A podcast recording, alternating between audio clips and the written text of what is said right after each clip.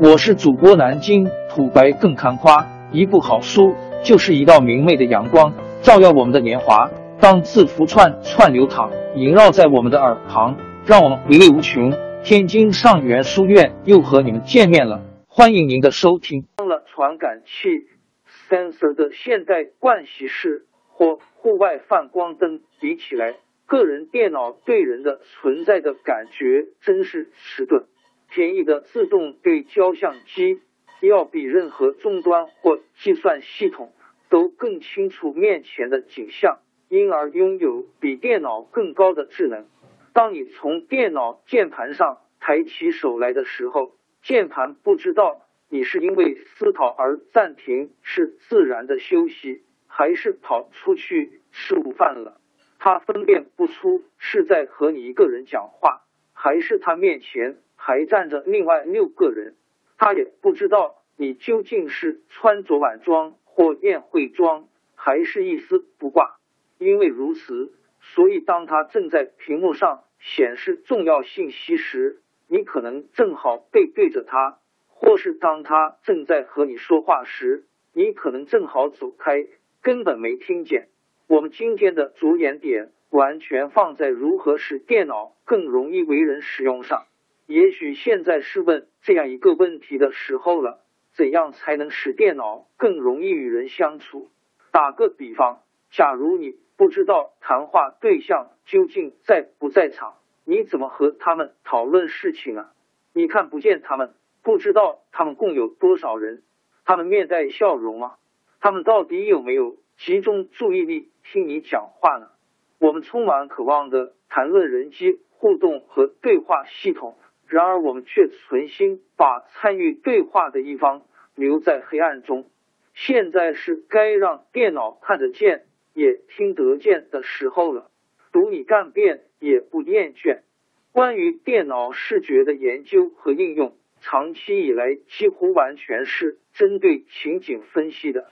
这种情景分析尤其用于军事上的目的，如无人驾驶车辆和智能炸弹。电脑在外层空间的应用也带动了科技的最新发展。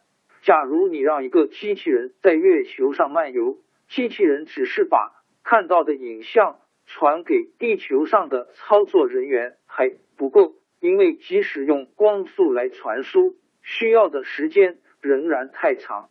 假如机器人走到了悬崖边，等到人类操作员看到录像中出现悬崖。赶忙把口信传到月球上，叫机器人别再往前走时，机器人早就已经掉下去了。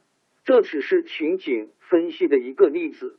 在这种情况下，机器人必须根据他所看到的情景自己下判断。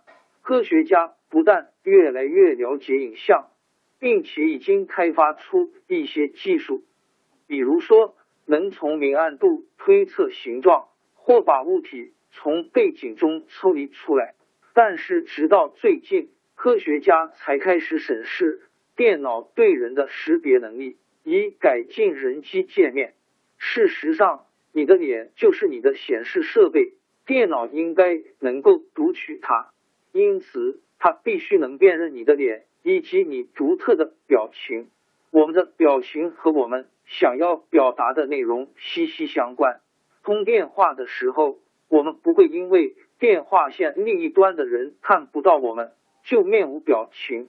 事实上，有时候为了加强口语的分量和语气，我们会更多的调动脸部的肌肉，并伴有更夸张的手势。电脑可以通过感应我们的表情，接收到繁复而且并行的信号。因此，令我们的口语和文字讯息都更加丰富，使电脑能够辨认人的脸部和表情，这是一个令人生畏的技术挑战。尽管如此，在某些情况下，这一点还是完全可以实现的。在你和电脑一对一的情况下，电脑只需要知道操作电脑的人是不是你，确定坐在他面前的。不是地球上任何其他人就够了。此外，把人从背景中分离出来也十分容易。很可能在不久的将来，电脑就能看到你。一九九零年至一九九一年，海湾战争爆发之时，许多商务旅行都被禁止，因此电信会议大量增加。此后，越来越多的个人电脑都配置了价格低廉的电信会议设备。电信会议的硬件包括一个架设在显示器上方中央的电视摄像头，以及能编码、解码和实时的把影像全部或部分的显示在电脑屏幕上的硬件和软件。个人电脑将会越来越充分的为影像通信做好充分准备。当初电信会议系统的设计者们并没有想到要把摄像头用在个人电脑上。让我们享受到面对面的电脑通信，但是这又何妨呢？人鼠之间，我们媒体实验室的尼尔·葛森菲尔德做过一个很有趣的研究，比较只要花几分钟便可学会价值三十美元的鼠标，和要花一辈子才能精通价值三美元的大提琴功。他对照了十六种运功技巧和单击鼠标。双击鼠标和拖曳鼠标的动作，大提琴的弓是为音乐巨匠设计的，而鼠标则是给你我这种人设计的。就图形输入而言，鼠标是简单而又累赘的媒介。使用鼠标有四个步骤：一、摸索寻找鼠标；二、晃动鼠标以找到光标。三、把光标移动到你希望的位置。四、单击或双击鼠标按钮。苹果强力笔记本电脑的创新设计，至少把这些步骤简化为三个，并且采用了一个静止鼠标。最近又改成了跟踪版，可以随手指移动，因此使打字时所受的干扰减少到最低程度。画图的时候。鼠标和跟踪球就一筹莫展了。不信你试着用跟踪球来签签名看。在这种时候，用数据板是个好的多的办法，也就是用像圆珠笔一样的笔尖，在一个平滑的表面上操作。配置了绘图数据板的电脑并不多，而那些配置了数据板的电脑，又仿佛患了精神分裂症一般。不知道该怎样安置数据板和键盘的位置才合适，因为两者最好都直接摆在显示器下方的中央位置。解决冲突的方式通常都是把键盘放在显示器下方，因为大多数人连我也在内根本不碰图案。结果数据板和鼠标都被摆在旁边。我们必须学会。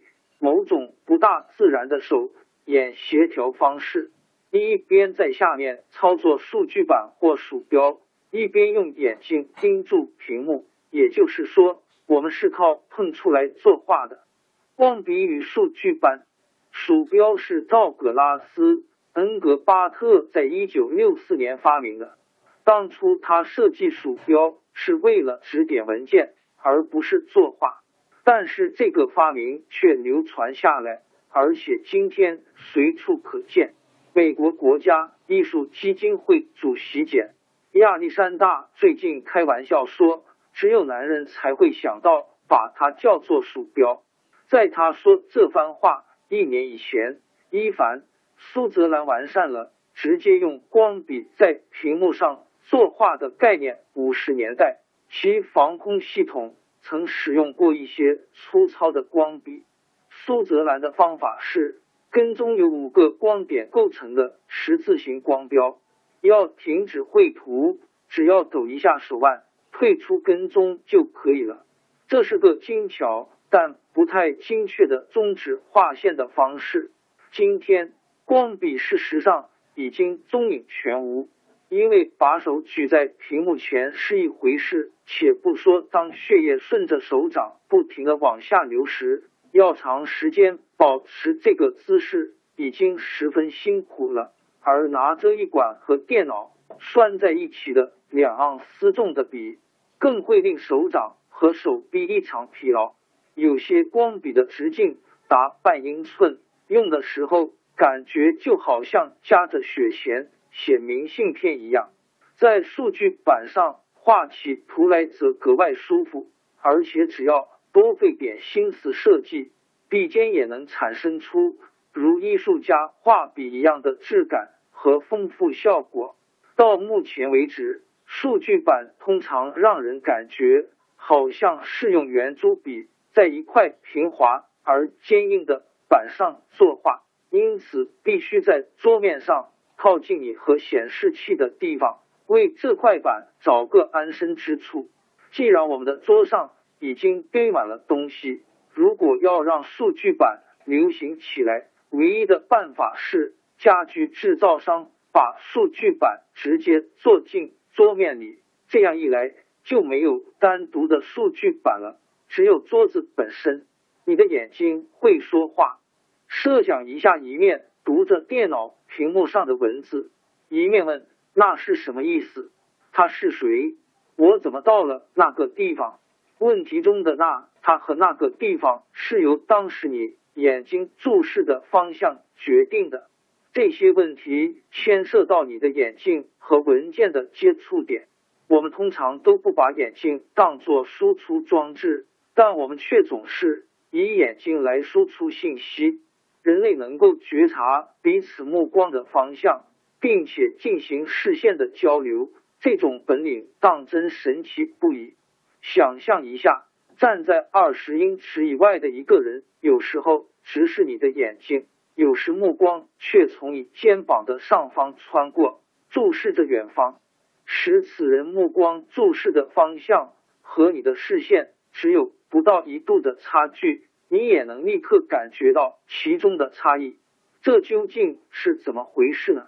你当然不是用三角学的方法算出来的。换句话说，并不是计算另外一个人的视线是否与你的视线相交。不，其中另有蹊跷。你的眼睛和那人的眼睛之间一定传递了一个讯息，但我们还不清楚各种奥妙。跟踪眼球的运动。总之，我们总是用眼镜来指示物体。当有人问你某某人到哪里去了，你的回答可能只是注视着敞开的房门。当你说明要带什么东西时，可能会盯着一个旅行箱，而不是另一个。这种视线的指示加上头部的动作，可以是非常有力的沟通渠道。今天已经有一些技术。可以跟踪眼睛的运动。我最早看到的一种技术是戴在头上的眼球跟踪器 （eye tracker）。当你读文件内容时，跟踪器会把屏幕上的文字从英文变成法文。当你的中心视线不断的从一个字移到另一个字的时候，你看到的每个字都是法文。于是整个屏幕看起来是。百分之百的法文，但是眼球没有被跟踪的旁观者看到的屏幕，却大约百分之九十九都是英文。也就是说，除了带着跟踪器的那个人正在看的字是法文外，其他的字都是英文。更现代的眼球跟踪系统则采用远距离电视摄像头，因此用户不需要带任何装置。能显像的电信会议配置尤其适合进行眼球跟踪，因为用户往往隔着相对固定的距离坐在屏幕前面，而且你通常都会注视着和你进行远端通信的那个人的眼睛。电脑会知道眼睛的位置，电脑越清楚你的位置、姿势和眼睛的特点，就越容易掌握你注视的方向。具有讽刺意味的是。这种利用眼镜作为输入装置的异乎寻常的媒介，可能最先应用在一个平淡无奇的结构中，即坐在电脑桌前的人身上。